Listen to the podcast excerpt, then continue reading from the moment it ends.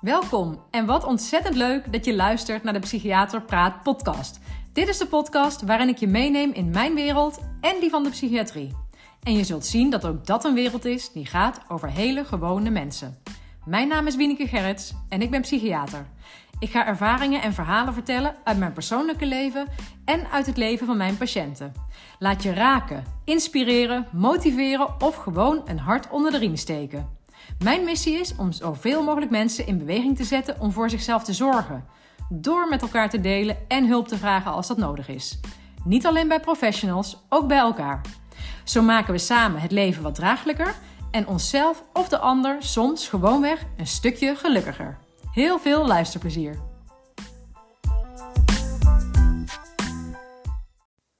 Hey, hallo, goedemiddag. Welkom bij de Psychiater Praat podcast.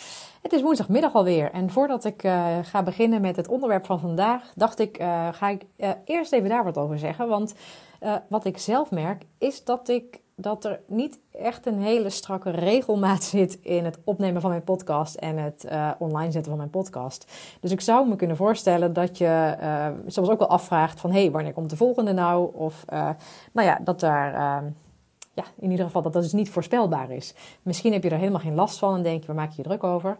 Uh, ik zelf merk dat ik een tijdje geleden zat ik in een soort ritme en uh, nou, dat heb ik ook een aantal keer benoemd. Vond ik het heel prettig om uh, eigenlijk de dag te starten met het opnemen van een podcast. En totdat ik dat op een gegeven moment geloof ik ook wel vier keer per week deed. Um, maar ja, ik, ja, ik ben ook een mens ik, uh, en ik werk nu als zelfstandige, dus ik deel ook heel mijn eigen tijd in. En ik merk dat het ook een beetje verschuift of verandert zo uh, door de omstandigheden die er ook zijn en de keuzes die ik zelf maak. Ik merk nu dat ik soms, uh, nou, als ik bijvoorbeeld een coachgesprek gepland heb staan of een psychotherapie gepland heb staan, dat ik het soms te veel vind, ja, mentaal zeg maar, om bijvoorbeeld daarvoor nog eentje op te nemen of daarna. En um, nou ja, dat, dat het soms dus anders loopt en um, ja, soms wordt het dan een moedje in mijn eigen hoofd. En dat werkt averechts. Want eh, gisteren bijvoorbeeld uh, uh, zou ik tijd gehad hebben om een podcast op te nemen. Was ik het eigenlijk ook van plan. Maar doordat ik mezelf een beetje zat te pushen, merkte ik ook dat juist... Um, ja, ik heb dat wel eens vaker benoemd volgens mij, maar dat ik dan juist minder inspiratie krijg. Of dan, raak ik een beetje verstrikt, zeg maar, in mijn eigen denken. Terwijl ik voor het, ja, om zo een aflevering te kunnen inspreken, juist eigenlijk een soort van, ja, in vrijheid van denken moet hebben. Een soort van gewoon kunnen gaan. Zonder dat ik er van alles over probeer, uh, probeer te polijsten en zo. Dus nou ja, dat even als hele lange inleiding op dat het, uh, nou ja, het, het aantal en de frequentie en de momenten van de week dat ik podcast publiceer wat rommelig is. Het is mijn eigen behoefte om daar wel meer structuur in aan te brengen. Uh, dus ik ga daar eens naar op zoek hoe ik dat uh, zou kunnen doen. En uh, ik kan me namelijk ook voorstellen dat het voor jullie als luisteraars ook prettiger is. Dat het voorspelbaarder is. Misschien vul ik dat wel te veel in, maar in ieder geval is het ook voor mezelf aangenamer. Nou, dat gezegd hebben, dan ga ik over naar uh, het onderwerp van vandaag. En dat gaat eigenlijk in zijn algemeen, het gaat over het niet weten. En dan kun je misschien afvragen van, uh, ja, wat bedoel je daar precies mee? Nou, dat ga ik natuurlijk in deze uitzending, uh, in deze aflevering, helemaal uh, bespreken, wat ik daarmee bedoel. Maar ik denk dus dat het iets is waar velen van jullie zich ook wel in kunnen herkennen. En misschien ook wel iets aan kunnen hebben als je bijvoorbeeld voor het nemen van een beslissing staat. En um, dat kan eigenlijk op dagelijkse basis in het klein zijn, maar um, ik ga vandaag ook een aantal voorbeelden bespreken of hè, ik ga je meenemen in het thema. Soms is het ook bij, uh, juist bij grote beslissingen, grotere beslissingen, als het bijvoorbeeld gaat over een relatie of over een baan of over een verhuizing of hè, wat, wat grotere ingrijpende dingen in je leven, dan willen we allemaal heel graag uh, vaak eigenlijk het liefst al de uitkomst weten. Van nou ja, maar als ik nu een beslissing neem, wat, eh, hoe ziet het er dan daarna voor mij uit? Dat wil je het liefst weten voordat je daadwerkelijk uh, het besluit neemt. Je wil graag antwoord hebben op de vragen die je hebt. En die antwoorden die zijn er heel vaak niet. Dus dan gaat het er eigenlijk ook om hoe ga je om met het niet weten van de antwoorden of de uitkomsten.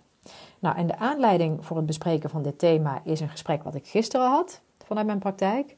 Um, maar daarnaast is het sowieso een onderwerp, het niet weten, of ja, is het een onderwerp? Ja, ik denk het wel. Um, wat ik ook in mijn eigen leven gewoon heel vaak tegenkom en wat ik, uh, ja, waar ik me vaak bewust van ben. Dus ik zal daar ook wat uh, voorbeeldjes van noemen. Maar ik begin even bij het gesprek van gisteren. Um, De details van, uh, van, ja, van deze casus zeg maar, zijn niet heel relevant voor het bespreken van dit voorbeeld.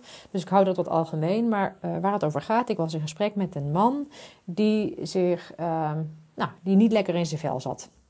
En hij stond nu voor een belangrijke beslissing ten aanzien van zijn carrière. Die ja, van invloed zou zijn eigenlijk op zijn verdere loopbaan. ja, nou, die details laat ik even weg. Maar het was best wel een, zeg maar, een groot of belangrijk besluit uh, die hij te nemen had. En um, eigenlijk voelde hij zich ook niet helemaal juist in goede doen om zo'n belangrijk besluit te nemen. En dat is vaak natuurlijk ook lastig. Ik zeg ook heel erg vaak uh, tegen mensen met wie ik werk van ja, bijvoorbeeld als je heel slecht in je vel zit, is dat over het algemeen niet het goede moment om zoiets ingrijpends te besluiten. Want um, dat wil je het liefst doen vanuit kalmte, rust, helderheid, met aandacht. Uh, en als je slecht in je vel zit, raak je ja, wat verkrampt als het ware. Hè? Ook verkrampt in je denken vaak, of angstig in je denken. En dat is nooit echt een goede raadgever.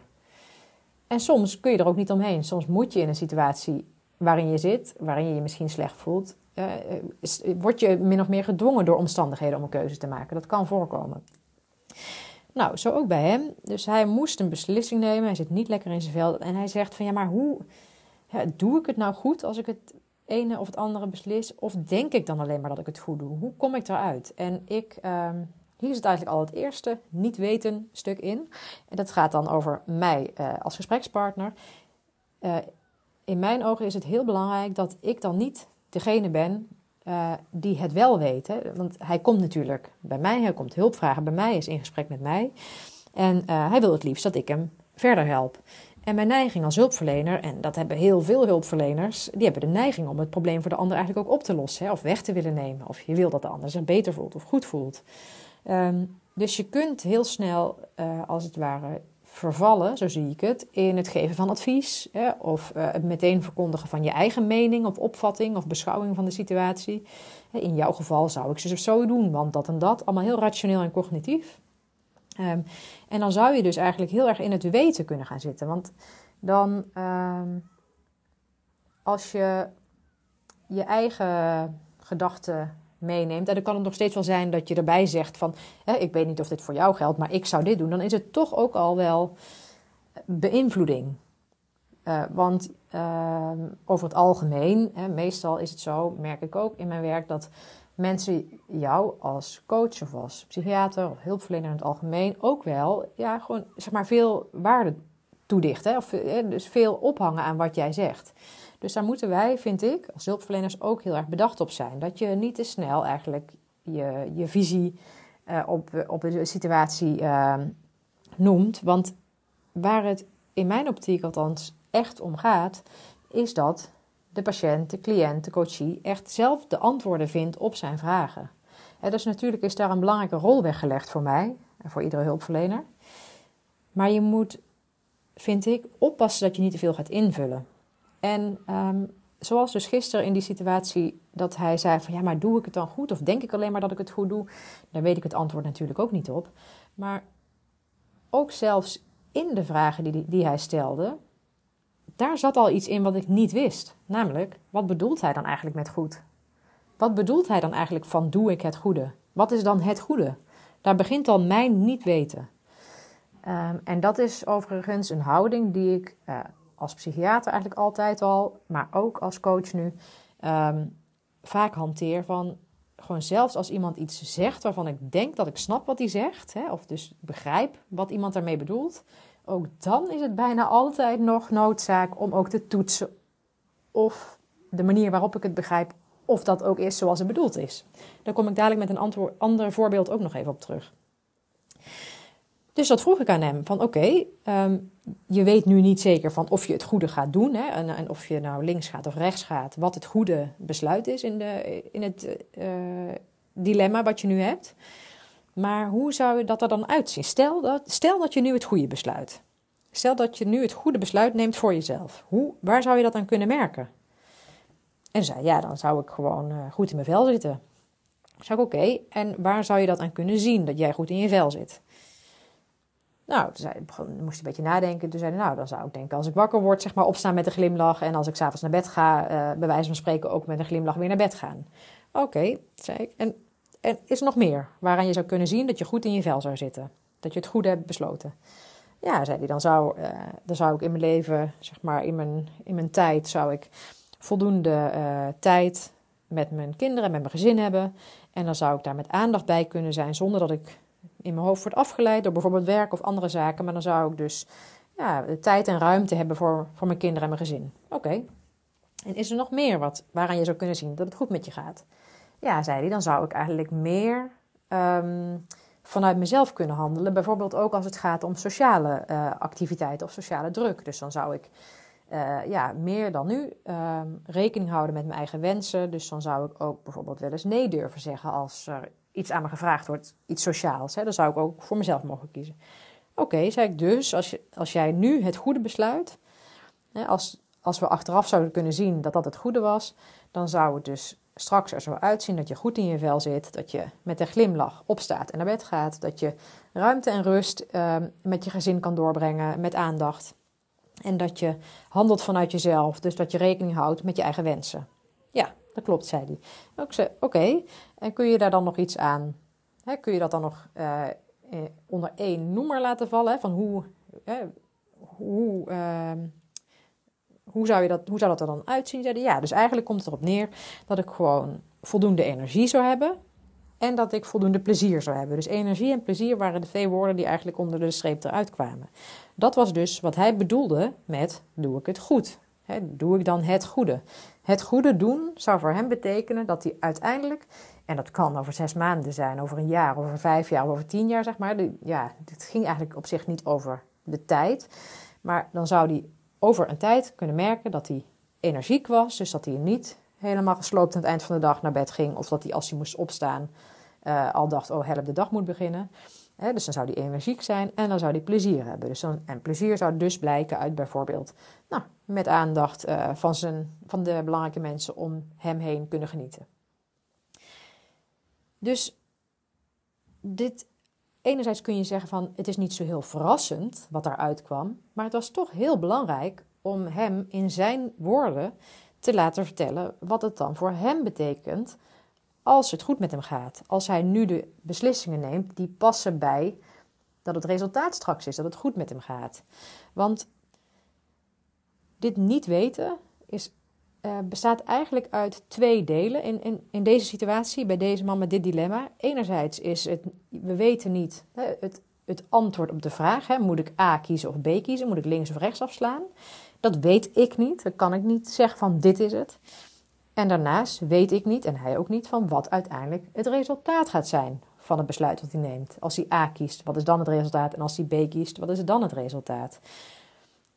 En het niet weten zit hem er dus in. Het zit erin dat hij het niet weet, maar het zit er ook in dat ik het niet weet voor hem. En wat mijn uh, doel is eigenlijk met uh, het zo bevragen. En dus niet gaan adviseren of niet meteen met mijn ideeën uh, reageren is dat uh, ik eigenlijk hem daarmee aanzet om meer te gaan reflecteren. En ik weet niet of reflecteren een bekende term voor je is, hè, maar dat is uh, naar jezelf kijken, zou je kunnen zeggen. Alsof je in een spiegel kijkt en naar jezelf kijkt van hé, hey, wat ben ik aan het doen? Uh, wat voor gedachten heb ik eigenlijk? Hoe voel ik me daarbij? Dus dat je over jezelf gaat nadenken. Introspectie kun je het ook wel noemen. Hè? Naar binnen kijken in jezelf, wat er bij jou gebeurt. Um, dat is eigenlijk het doel wat ik met hem had gisteren. Dus niet de antwoorden gaan geven, maar vooral door te praten.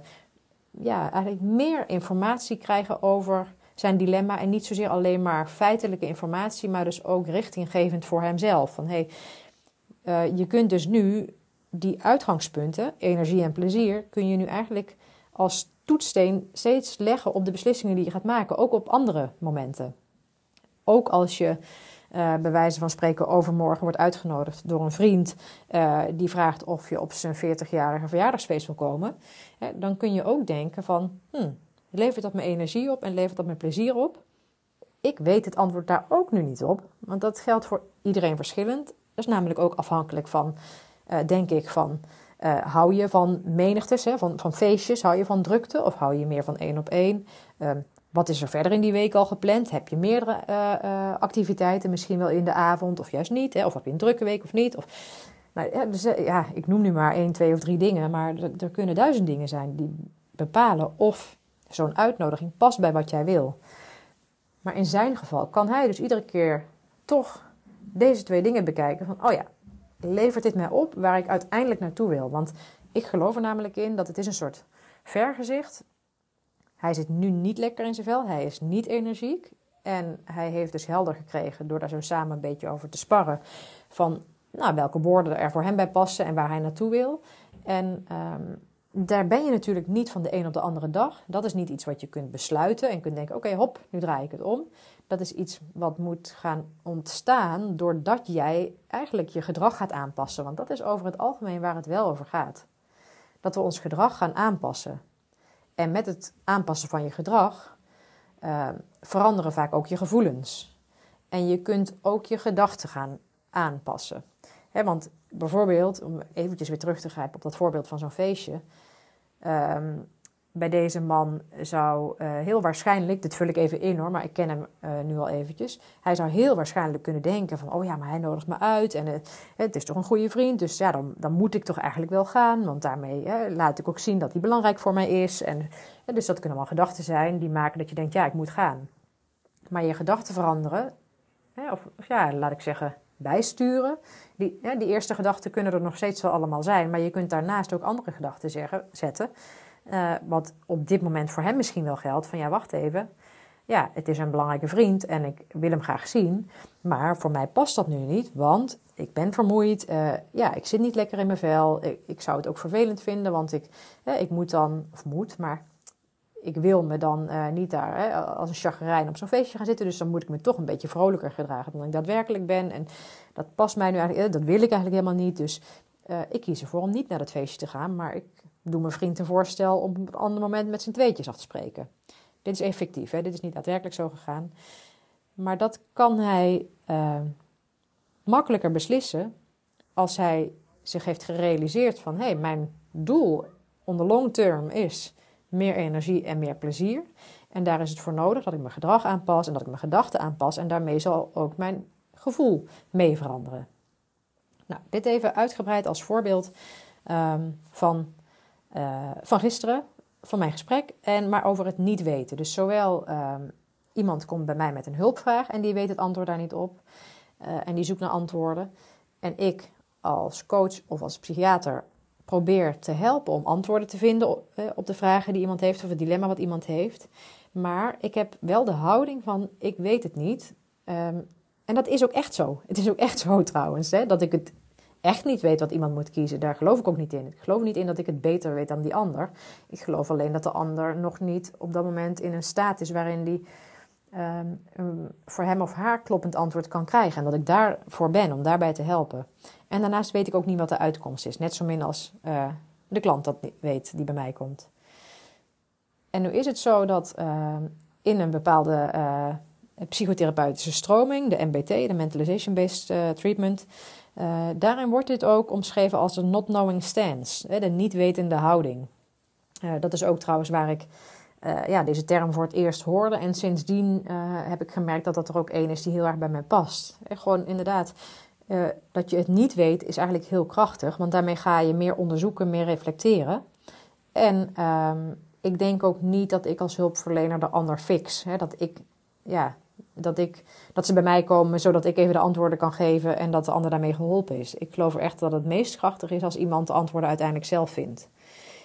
En andersom, als ik, um, als ik niet de not knowing stance aanneem, als ik niet de niet wetende, wetende houding aanneem, dan kan het zijn dat ik dus heel snel bepaalde aannames doe of bepaalde conclusies trek van te weten hoe het in elkaar steekt. En uh, misschien is het wel goed om erbij te zeggen van natuurlijk heb ik heel veel kennis en ervaring als psychiater, dus ook kennis en ervaring over uh, uh, mensen met, met psychische problemen, psychische stoornissen, klachten, mentale problemen. Um, dus op zich, maar dat sluit elkaar dus niet uit. Het is niet zo dat ik, omdat ik kennis en ervaring heb, dat ik het daarom weet. Ik denk ja, ik heb kennis en ervaring en die zet ik in. En nog steeds weet ik nooit van tevoren wat het beste is, hè, of wat, wat mijn patiënt of cliënt moet doen, of wat de juiste richting is. Het is mijn rol om daar dan als, ook wel mijn kennis te delen. Als ik, nou zeker bijvoorbeeld als ik, nou laat ik even weer een zijstraatje nemen, als er iemand bij mij komt met een ernstige depressie en er zijn bijvoorbeeld al bepaalde behandelingen geweest, dan, en ik denk van nou volgens mij zou het nu een goed idee zijn om medicatie, antidepressiva te gebruiken, om om uit deze uh, negatieve stemming te komen. Um, als ik dat afweeg en op basis van de kennis die ik heb en de ervaringen die ik heb met mensen die depressief zijn, als ik denk van nou dat zou een goed idee zijn, dan zou ik dat zo voorleggen aan de patiënt. En dan zou ik uitleggen waarom ik denk dat dat een goed idee is. Um, hè, dus soms, natuurlijk bestaat mijn werk ook uit adviezen geven. Um, maar goed, het hangt dus ook heel erg van de situatie af, de toestand van de persoon tegenover me en de vragen die hij stelt. En um, ja, ik zei net ook van, ik zal er nog even een voorbeeld van geven. Als je bijvoorbeeld wel denkt te weten wat een ander bedoelt, wat er dan kan gebeuren. Zo heb ik, dat is best wel lang geleden, erg vroeg uh, in mijn werk uh, uh, als psychiater. zat er een keer een, een man tegenover me. En nou ja, weer eventjes onder de streep gezegd, uh, was ook een man die erg slecht in zijn vel zat. Uh, heel uh, geagiteerd was, heel gefrustreerd, snel boos. ja, snel ook ja, verbaal, ja, wel snel verbaal agressief. Hij was echt geladen, voelde hij zich een groot deel van de tijd. Dan had hij zelf eigenlijk heel veel last van. Daar wilde hij veranderingen aanbrengen. En ehm, toen vertelde hij op een gegeven moment van ja, en ik, ik, sprak hem en hij zei ja, en vannacht uh, super irritant, want uh, mijn zoon, die was zes jaar geloof ik, mijn zoon was ziek en die moest overgeven. En uh, ja, toen, toen ben ik ook tegen hem uitgevallen en ik vind het echt super vervelend. Ja, dat begrijp je natuurlijk wel. En ik dacht, hè, wat er bij mij gebeurd was meteen, ja, dat snap ik wel. Dat is natuurlijk echt niet de bedoeling. Dat je een ziek kind wat moet overgeven, dat je daar tegen gaat schelden en, of tegen hem uitvalt. En ehm, ja, en natuurlijk is dat heel vervelend. Want het is heel vervelend als je nachtrust verstoord raakt. En uh, hè, dus in de eerste plaats is het vervelend voor het kind allemaal wat er gebeurt. Het is vervelend voor het kind dat je tegen hem uitvalt. En daarnaast is het ook vervelend voor jezelf. Tenminste, dat is mijn invulling dus. Want ik heb daar eerlijk gezegd, los van mijn empathie, et cetera, ook zelf een hekel aan om niet door te kunnen slapen. Dus dat was wat ik dacht, wat er in mij omging. Dus ik zou daarop af kunnen gaan hè, en een aanname doen dat ik hem begrijp. Maar in dit geval bleek het heel belangrijk dat ik de not knowing stance aannam en dat ik zei van, oh, vertel eens. want wat hij dus zei, hè, het was super irritant, want mijn kind werd s'nachts wakker, moest overgeven, ik viel tegen hem uit en dat was super vervelend. Dat was wat, wat hij had gezegd en daar had ik allemaal mijn eigen invulling en idee bij. Maar ik, ik vroeg dus, oké, vertel eens, wat was er zo vervelend? En nou ja, om een lang verhaal kort te maken, nam hij het zijn kind kwalijk dat hij in de badkuip had overgegeven. En dat hij zo dom was, zo, zei hij het letterlijk, van dat, dat het kind zo dom was geweest om niet even een emmer te pakken of in de wc over te geven. Want dat hij nu de, helemaal uh, de badkuip had moeten staan uh, leegscheppen met uh, braaksel. Nou, die zag ik dus echt niet aankomen. Dat was er een. Kijk, op zich kan ik me nog voorstellen dat je het vervelend vindt als een kind in een badkuip overgeeft. Dat het inderdaad niet leuk is om die leeg te scheppen. Maar ik weet niet of ik het goed overbreng, maar de manier waarop hij dat toen ook aan mij vertelde, was voor mij echt, nou, alsof hij van een andere wereld kwam. Zeg maar. Ik dacht echt, hè? Want wat hij namelijk, in ieder geval voornamelijk uitte, was boosheid en afwijzing richting zijn kind. Nou, daar kon ik me dus eigenlijk, daar had ik zelf nooit kunnen bedenken. Dat dat de reflex was, dat dat de reactie was op zo'n kind. Want ik dacht alleen maar, ik had zelf toen misschien nog niet eens kinderen, dat weet ik niet precies. Of misschien een heel kleintje. In ieder geval, ik had geen kind in die leeftijd. Dus ik, maar, dus ik moest het een beetje op mijn eigen, uh, ja, hoe zeg je dat? Uh, uh, in, in, mijn eigen fantasie bekijken. Maar ik dacht, een kind van zes, wat ziek is, wat s'nachts uit bed komt. En dan moet overgeven en misschien wel haast heeft. Hè, of nou, zich in ieder geval natuurlijk beroerd voelt, want anders hoef je niet over te geven.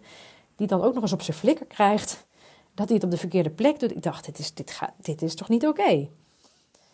En uh, op zich, zeg maar, in, uh, met, met uh, respect voor de, voor de man tegenover me, zei ik dat ook tegen hem. Ik zei van, hè? Nou ja, ik probeerde dat, ik verwoordde dat dus ook. Van, hem, maar dat is eigenlijk toch ook heel naar voor je kind. En dat hij ziek was. Want ziek zijn is toch niet fijn, lijkt me. Of, of hoe kijk jij er tegenaan? Ja, nee, dat is niet fijn. zei, en ja, wat nou als het kind haast had of zelf helemaal geen idee had? Ik zei, ja, want een zesjarige weet misschien ook nog niet zo heel goed wat een goede plek is om over te geven. Dat, ja, weet hij dat soort dingen? Nou, toen hebben we daar een tijd over doorgepraat. En, want op een gegeven moment vroeg ik ook van, goh, heb je het zelf, kun je je nog herinneren hoe je zelf was toen je zes jaar oud was? Hè, of in ieder geval kind was. En toen kwamen we ook uit bij een situatie die bijna identiek was. Dat hij ook op jonge leeftijd, kijk, de leeftijd zelf wist hij niet meer precies, maar dat hij ook op jonge leeftijd ook een keer ziek was, ook een keer moest overgeven. En dat hij nog veel erger dan wat hij nu zelf deed, toen uh, op zijn kop had gekregen. En dat hij als klap had gekregen en uitgescholden was voor weet ik veel wat. Eigenlijk precies over dezelfde situatie. En zo uh, kwam er dus eigenlijk een heleboel informatie. En op die manier kon, uh, uh, konden we uiteindelijk ook en zijn gedrag van nu beter begrijpen. Hè, hoe hij nu zijn eigen kind behandelde. Want hij had totaal geen empathisch voorbeeld gehad. Hij had geen warm, veilig, beschermd, uh, verzorgend voorbeeld gehad. De, dus hij, hij, hij heeft dat niet kunnen leren. Van hoe ga je om met een kind wat ziek is. Of ja, wat hij heeft kunnen leren, deed hij na, zeg maar. Hoe er met hem zelf was omgegaan. Nou, dat was niet goed. Maar doordat we dat eigenlijk ook konden herleiden naar zijn eigen voorbeeld, kon hij ook, want hij vond, er, hij vond het eigenlijk ook heel schaamtevol toen we het er zo over hadden. En, en, en hij, uh, hij had eigenlijk heel veel spijt, zeg maar, hoe hij zijn eigen kind behandeld had.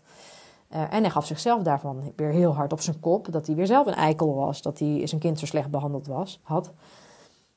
Maar doordat we dat een beetje konden begrijpen vanuit zijn eigen geschiedenis, kon hij ook uiteindelijk, ik bedoel, en dat was niet, daar hebben we echt wel een tijdje over gedaan in de therapie, die, die ik toen uh, uh, met hem uh, had of doorliep. uiteindelijk kon hij ook wat milder naar zichzelf kijken. Want het helpt natuurlijk niet, niets als hij zichzelf op zijn kop gaat geven dat hij het verkeerd doet nu. Kijk, dat hij de wens heeft om het anders te doen, gelukkig maar, want het is niet goed voor zijn kind hoe hij ermee omging. dus daar, die, uh, dat oordeel had ik daar ook al over.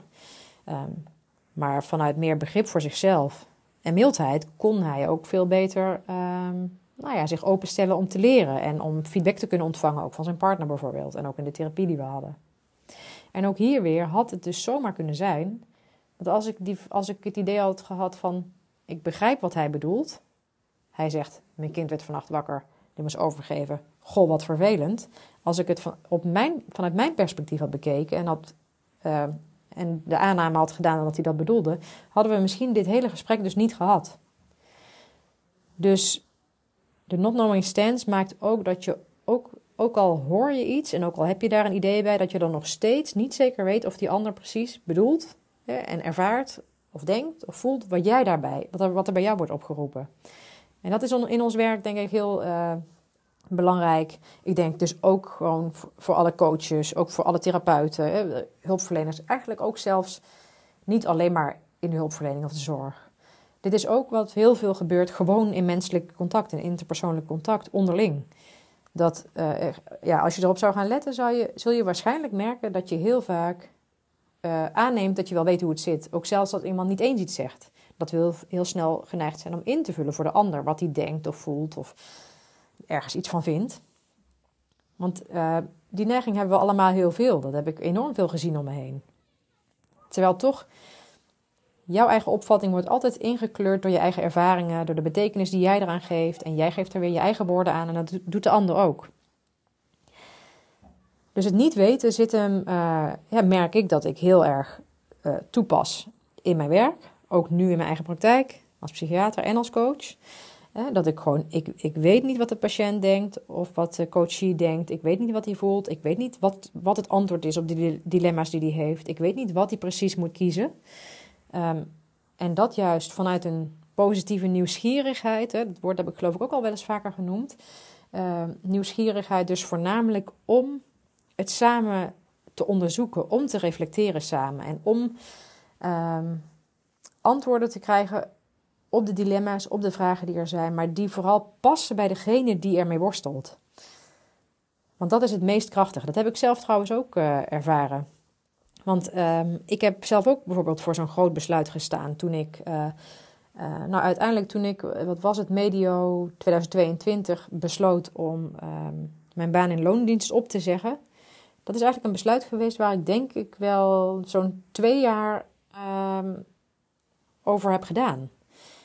Omdat ik al heel lange tijd uh, problemen had met het aan het werk blijven. En um, al heel veel alternatieven had uitgeprobeerd. Van ja, andere manieren van werken. Staand werken, wandelend werken, uh, andere tijden werken, andere dagen werken, dichter bij huis werken. Ik had van alles geprobeerd. En heel lang had ik al zo'n soort ja, stem in mijn achterhoofd van ja, zou je niet eens een tijdje even helemaal niks moeten doen?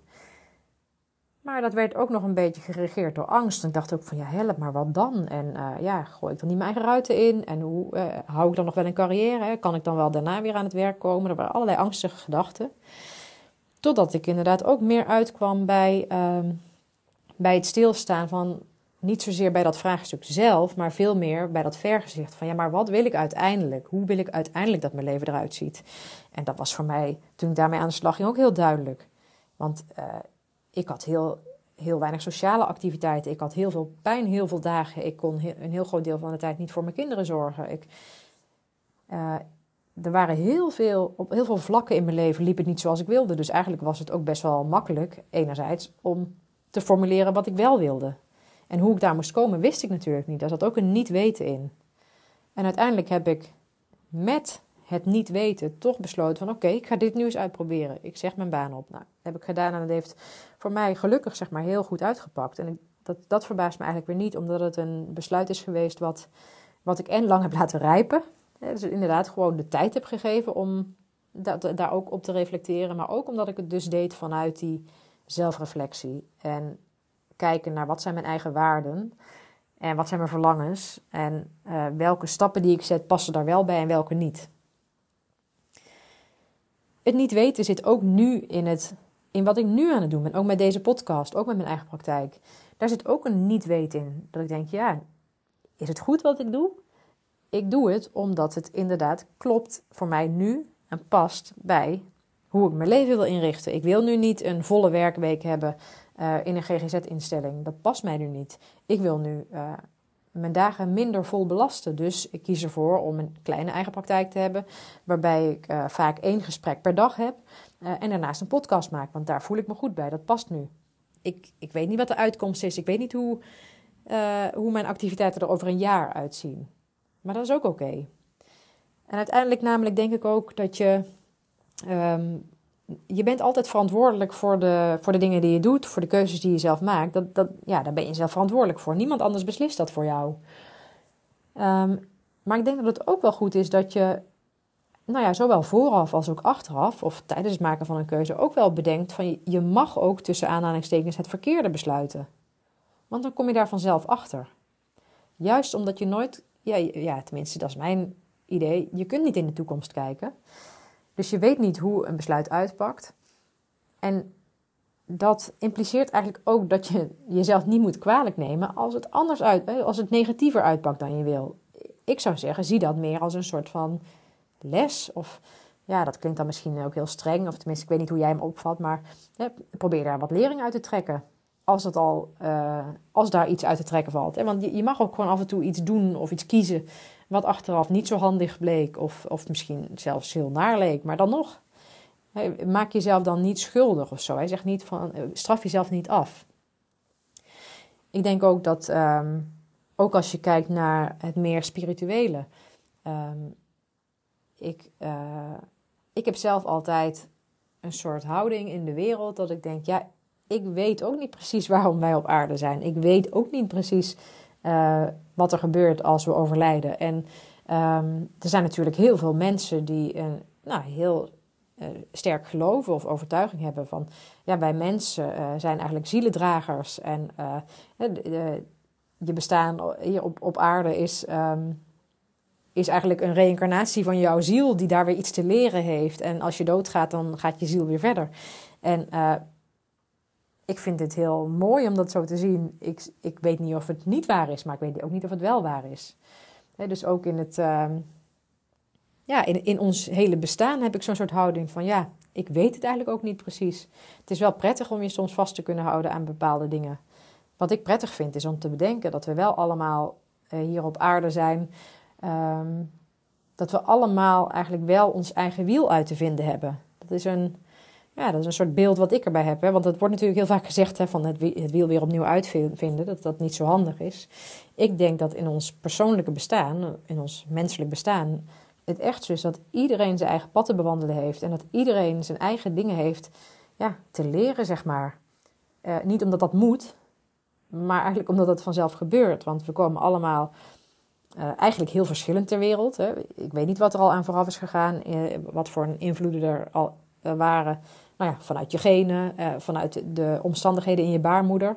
Nou ja, en in spirituele zin dus misschien ook al wat je ziel daarvoor heeft meegemaakt. Ik, weet dat niet, hè. Maar ook vervolgens hoe je opgroeit, um, of er ingrijpende gebeurtenissen zijn in je jeugd, uh, hoe je opvoeders met je omgingen, of er een veilig nest was. Uh, nou ja, wat je intellectuele vermogens zijn. Er zijn natuurlijk allerlei verschillen. En dus ik denk niet dat je kunt zeggen van er is één manier waarop we moeten leven. We hebben allemaal onze eigen uitdagingen. En um, ja, dat is eigenlijk een, een dat is voor mij een beeld wat ik eigenlijk heel aangenaam vind. Want dan betekent het eigenlijk ook dat ik het zo zie van niemand doet het fout.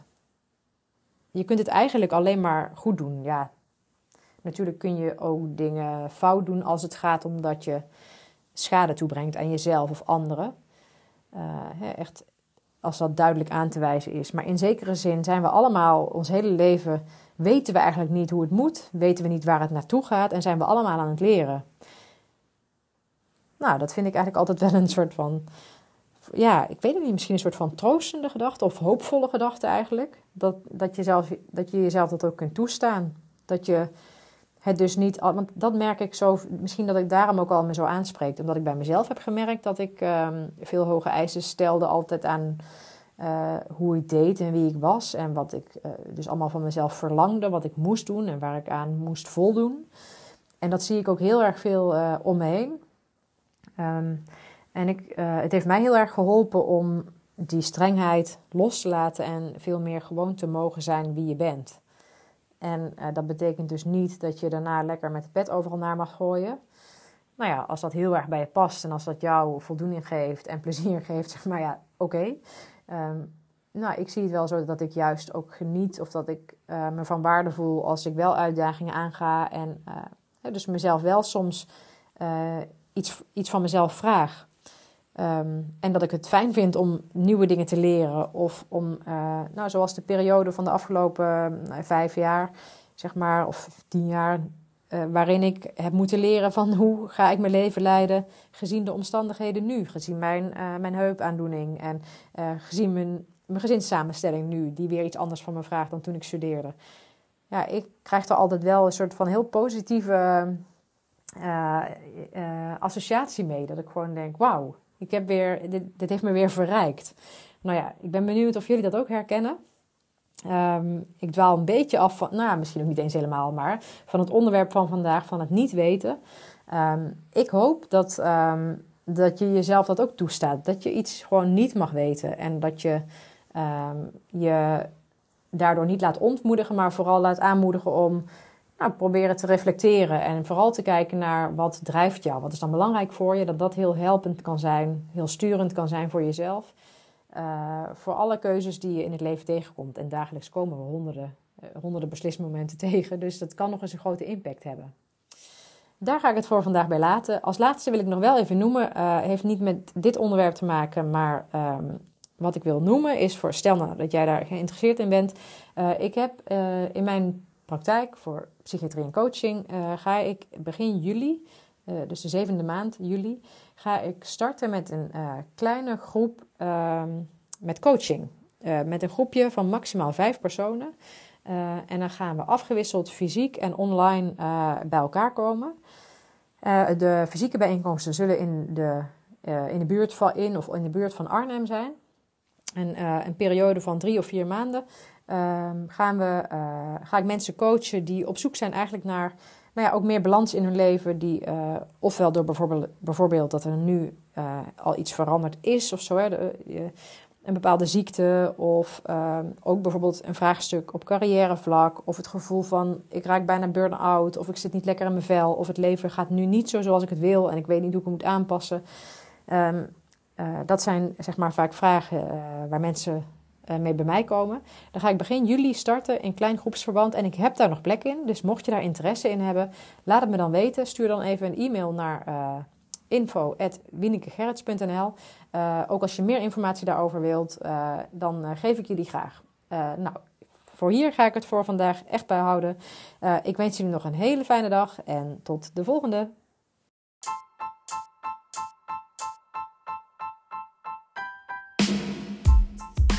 Ha, ik vind het echt super leuk dat je mijn aflevering beluisterd hebt. En nogmaals, heel erg bedankt daarvoor. Hopelijk heeft het je ook aangesproken. En wil je me dat laten weten? Dat kan via mail naar info.wienekegerrits.nl, een bericht via Instagram, waar ik te vinden ben onder Wieneke underscore of op LinkedIn onder mijn eigen naam. Ik vind het heel leuk om ook jou beter te leren kennen en te weten wie er luistert. Jij kunt ook anderen inspireren door mij te taggen, bijvoorbeeld in je stories of je feed op Instagram. En wat jij van mij kunt doen, is in jouw podcast-app waar je deze beluistert, een review achterlaten. Bijvoorbeeld een aantal sterren. Wil je dat doen? Zo kom ik erachter of en hoe mijn podcast gewaardeerd wordt en wordt hij beter vindbaar voor anderen. Overigens kun je je ook abonneren op deze podcast in je app. Hoe dat per app werkt, weet ik niet precies, maar vaak is er een knop subscribe, abonneren of volgen en dan krijg je automatisch een berichtje of in je app te zien als ik een nieuwe aflevering heb geplaatst. Maar nogmaals, super, super, super dank en tot de volgende!